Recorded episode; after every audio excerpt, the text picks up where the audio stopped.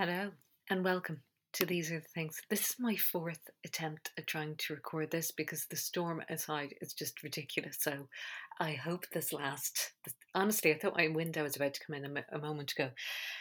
Which leads me to saying that I think this is the perfect weather for staying indoors and as watching and getting cozy with as much nice, cozy and festive TV and podcasts and reading that we can possibly consume because it's December and God knows it's been a hell of a year. And we can't afford to kick back and just fill our heads with whatever type of, I don't know, bubblegum TV, something smolty, a bit of romance, a bit of laughter, I think of all years, we deserve that.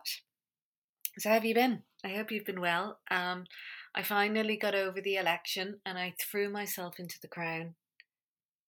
I watched the whole thing in a day. It's not something I'm particularly proud of, but I just couldn't get away from it. I am from that generation that one of my one of my first TV moments that I remember, and I'm aging myself. Um, I was very young. Was Diana and Charles's wedding? I remember her getting out of that carriage and seeing her in the carriage first was long, long before HD TV, and you could barely see her face through the veil, and then her coming out with that very, very creased dress, and as as it fell, and I think it was a thirteen foot train that she had, and it was just breathtaking. And I mean, I grew up in Ireland in the 80s, and you didn't speak of liking the royal family or even having a passing interest in them. I mean, basically, what they are to the Irish people who don't have to pay taxes towards them, they're like watching the Kardashians. And I have been consumed by the British Kardashians for a very long time. So I could not wait for this season of The Crown, and I just adored it. And I've, I have to say, I've been getting great entertainment out of certain Tory ministers getting their little knickers in a twist about falsehoods or rewriting of history or there is poetic license. There's definitely poetic license, but I think anybody who's had a passing interest in the story of Charles and Diana, and I'm, I think I'm probably quite unusual in that I like both of them as people. I've always liked Charles as an eccentric. Um, and I think we, we now realise he wasn't an eccentric, he was actually doing the right thing. He was um, into environmental issues long before they were fashionable. Um, I, I've had a soft spot for Charles, always have. Um, and uh, Diana was captivating and beguiling from the moment she sat, stepped into public life. And um, I, I, like everybody else, I remember where I was when I heard Richie died. So these people were part of my childhood and, and their story was part of my childhood. My mum used to buy Hello magazine every week just to see what Diana was up to and what Diana was wearing. And um, so I think the Crown got a hell of a lot of things right. You may not like the truth. Um, but I, I don't think they have been cruel in any way compared to any other season of The Crown. The Crown has not always been flattering to Prince Philip. We don't hear him crying into his organic tea about it. Um, but, uh, and they certainly weren't very kind to the Kennedys. Do you remember that episode? I'm a huge fan of, um, well, I've always read an, an awful lot about Jackie and Jack Kennedy, and Jack Kennedy grew up in um, London in his teenage years and would always have been surrounded. His father was the ambassador to uh, England, the American ambassador um, to the UK at that time. So he would have been surrounded by aristocracy. His eldest sister, uh, Kick, actually married into British aristocracy twice. So the thought that Jack Kennedy would show up and refer to Prince Philip as Mr. President, regardless of how much drugs he'd taken. I don't think they were the type of drugs he had taken, despite what the Crown would have you think um, would I don't know. A poetic license is always involved in these things, and I don't think we should get caught up in it. I think the heart of the story is most of it's true, and um, it was very entertaining. I thought Gillian Anderson as Margaret Thatcher was breathtaking. She, for me, she wiped the floor with Meryl Streep's performance, and um, I, I just, I, I, thought it was fabulous. I wasn't going to talk about the crown, but I'm just telling you that that's taken up a hell of a lot of time. Well, an entire day of not coming up for air. So it's December, it's miserable. As I said, the rain is absolutely pelting against the window. There's a horrendous storm going on. Most days I go for a walk, and at 11 o'clock in the morning, I have to wear a high vis jacket. So that just give you gives you an idea of the lack of sunlight and vitamin D I am getting at the moment. So I'm spending a lot of time indoors. And it is December, uh, which means that in YouTube land, the vloggers, the lifestyle vloggers, have started Vlogmas. And Vlogmas is where, for the month of December, vloggers who usually vlog maybe once a week or every fortnight, or some of them even once a month, are, are now vlogging every single day in the lead up to Christmas. Usually, this involves um, a lot of Christmas shopping, going to pantomimes, uh, choral societies, a lot of parties. They're lifestyle bloggers. They have a lot of events on.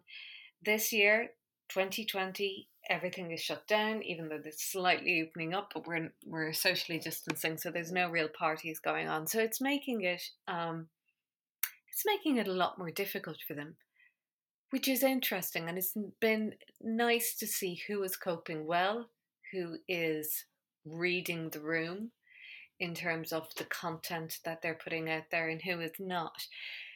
But the lady I'm about to talk about, I find her fascinating because I think we all have a certain perception of lifestyle vloggers out there. And I, I think, hands up, I think an awful lot of it is unfair. Many people seem to think that it you know it's minimal talent you just throw yourself together and you just self-absorbed people who want to talk about what they bought um, how do i defend that well to be fair you just have to see how some people are doing it so well when you see others doing it so badly uh, under certain circumstances but the lady I'm going to talk about today is Joanne Good. Joanne Good is a former actress. She also has her own um, uh, radio show on BBC London. It's a lunchtime show. She's been involved in the entertainment industry since the 19 early 70s, I think. And she has been fascinated by vloggers. And vloggers, as most of us know, are people usually in the successful ones started about 10 years ago. So now they are either in their late 20s, early 30s. Many of them, good God, are living in these extraordinary Georgian mansions. They've done exceptionally well, and those who like to scoff at vloggers just see how well these people have created not only their own content, but have created an entire life and lifestyle for themselves. That's bloody impressive. And it's most of them are 10 years into this career, so I think it's time to actually look at this as an art form.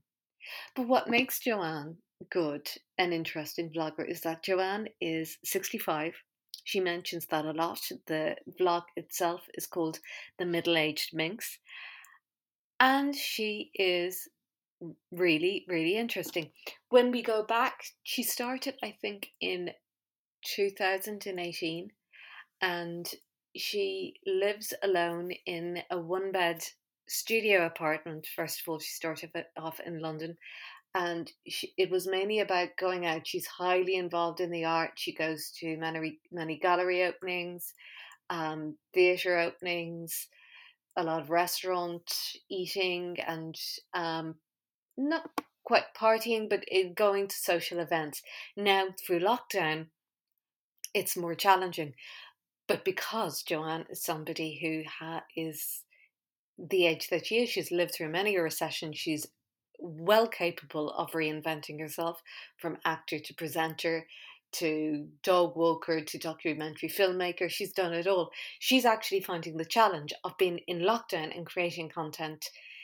Uh, it, it seems to have given her a whole new energy.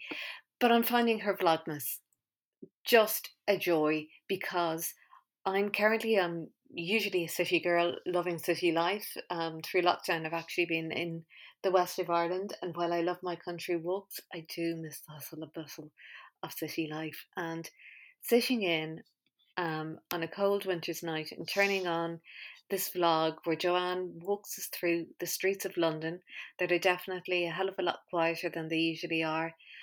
But we see the lights and we see the busyness to an extent. The red buses go by. It just gives you, brings you to that place and the Christmas lights and the music. For me, it's just beautiful. There's a lot of other vlogs going on, and it's mainly people in their gigantic country houses putting up their six Christmas trees and dealing with, you know, God love them, another haul been sent to them from the White Company, or uh, an advent calendar and a coffee machine been sent to them by Nespresso. Um, my email's below if you'd like to send me anything. Um, wouldn't object. But it, this is very different. This is just bringing you back into city life and showing you the boutiques um, around the part of London, beautiful part of London that she lives in. And for me, who's missing that aspect of life, um, it's it's just the perfect thing that I need on a cold, cold December evening as I'm looking out as the tree about to fall down outside the window. So that's Vlogmas Middle Aged Minx with Joanne Good. So documentaries that I've been watching, and these have been on uh, Now TV and Sky. The first one I watched actually was last night. I watched Nothing Left Unsaid, which is Anderson Cooper's documentary on his mother, Gloria Vanderbilt. Now, Gloria Vanderbilt is a name. She's, a, you know what? It's a name that I, I can't remember where I heard it first. It's always seemed to have been there. It was possibly dro- dropped in in 1980s TV shows where you would talk about a glamorous person, and it was that name that came up. So I think I knew of her name before I even knew of the face and the character and the story behind that name. And it's been interesting in this documentary getting to know her Gloria Vanderbilt was born into the Vanderbilt dynasty in the 1920s. Um, her parents were socialites. Her mother, I think, was just 18. So I think we have to bear that in mind when for what happened to Gloria. Um, they left Gloria, I think, when she was five months old with a nanny, and they went on a tour around Europe for the best part of a year. Um, and unfortunately, when they came back, her dad passed away when she was 15 months, which ended up her mother then moved to Paris and got very involved in the social scene there. I mean, you can imagine Paris in the 1920s. We're talking Fitzgerald, Hemingway, James Joyce. It, it could not have been a more glamorous scene.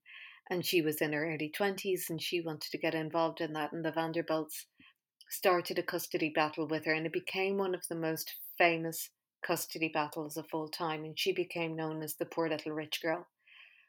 Um, her life seemed to the outside world inc- incredibly glamorous, and it was, but it was also full of tragedy. This documentary is made by Anderson Cooper, and it was a way of him kind of getting to know his mother as a person and getting to know the past life that she'd had because I think she was in her 40s by the time she she had Anderson and his brother Carter. She had two ch- children from a pre- previous marriage before that. But um, he kind of very gently eases his way into her past life and the decision she made. And she doesn't become, she doesn't make excuses for herself which is refreshing in today's world.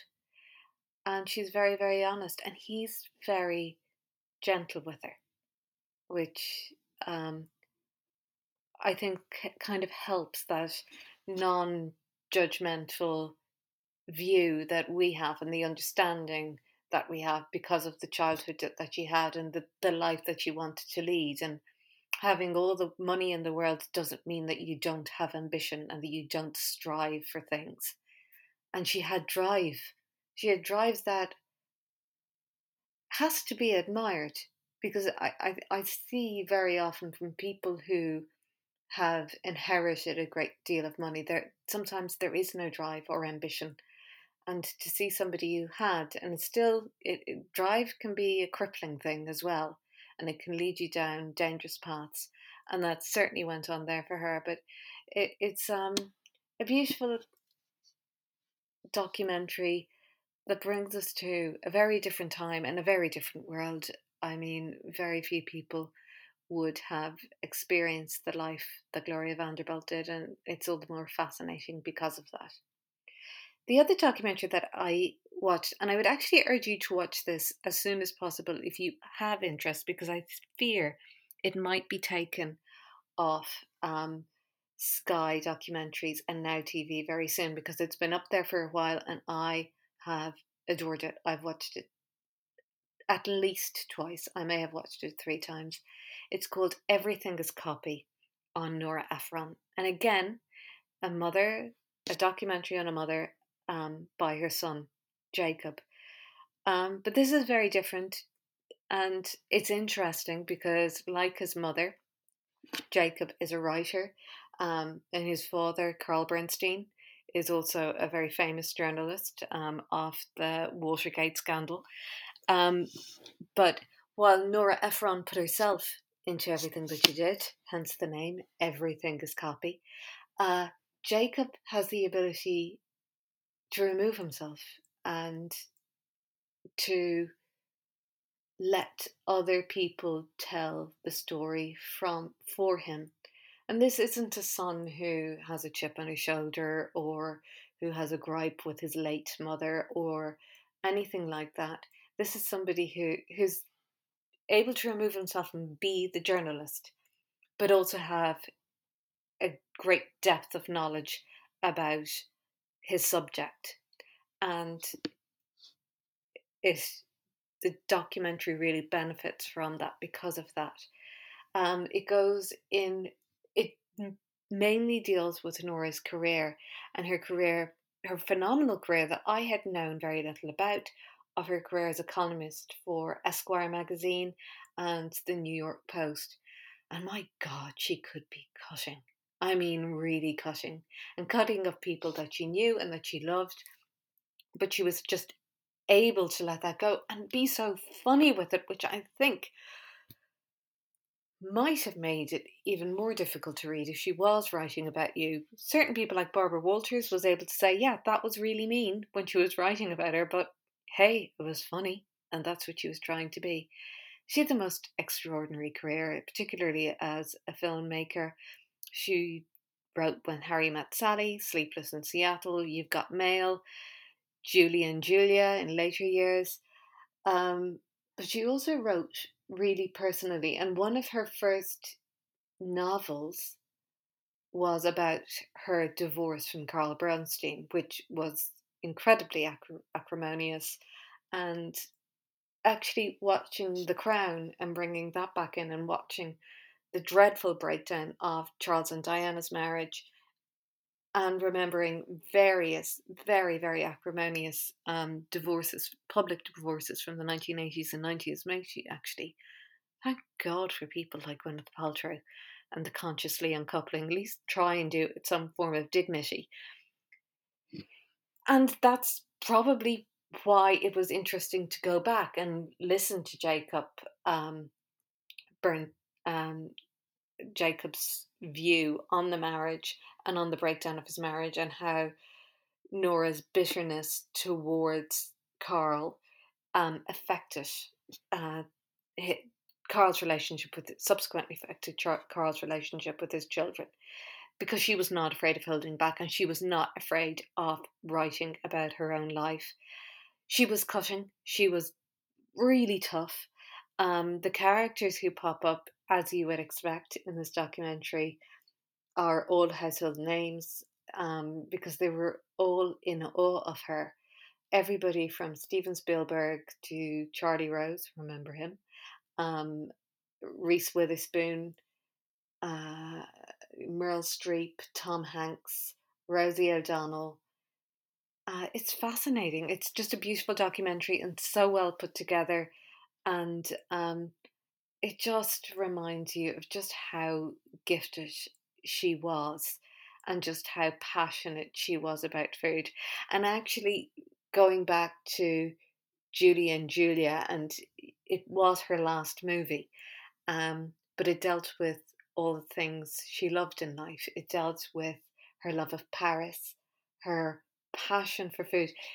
It, there's a very funny scene where they talk about um, Meg Ryan's character in When Harry Met Sally, when she goes and orders in the restaurant, and she gives such um, innate instructions of how to present the food on a plate, and apparently that is taken from Nora Ephron. Apparently, she was a delight for you to go to her household because she was such a foodie and loved cooking. She was a nightmare to go to a restaurant with because she would tell the chef how to prepare the food.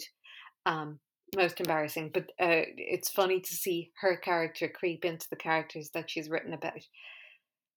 Which leads me to Instagram, because as I've just delved into the crown and everything else, and one thing seems to be leading to the other in this podcast, Instagram, I have chosen this week Stanley Tucci because it's miserable. I am. How often am I going to mention how miserable it is? But you, it, it's a sight to behold outside at the moment. Um, because it's so miserable, we need a bit of escapism, and it is the season to be jolly, and it's not really easy to be that jolly at the moment. So then we all need a cocktail, and where better to go for making us a cocktail than Stanley Tucci? And he his Instagram is just a little bit of joy. He does a cocktail hour that lasts three or four minutes where he prepares a cocktail and he tells you the history of the cocktail. It doesn't go in depth into the history, but he just shows you himself um, getting the cocktail together and bringing it together. And one thing leading to another. This whole podcast is one leading to another. The reminder of Julie and Julia reminded me of Stanley Tucci, which has reminded me of various podcasts where I have heard and listened to Stanley Tucci talking about his loves and his passions in depth. And the first podcast that I'm going to talk about, where I heard Stanley Tucci, but it's actually a series it's finished now. I think they finished probably around this time last year, but it's th- still there for all of us to enjoy. It's called Love Stories by Dolly Alderton, and it's based on her book called Everything I Know About Love. In this series, she interviews her really good friend, Vanessa Kirby. I did say everything is going back. Yes, Vanessa Kirby played Princess Margaret in the first series of first two series of The Crown, um, Bryony Gordon, who is as charming and as honest to a fault as you can be, but is all the most more endearing because of that. And Lily Allen and Stanley Tucci. And Stanley Tucci talks about the great loves of his life, um, which involves art, his first and late wife Kate, and his current wife, Felicity. And also his love of food. And that's the great thing about this series.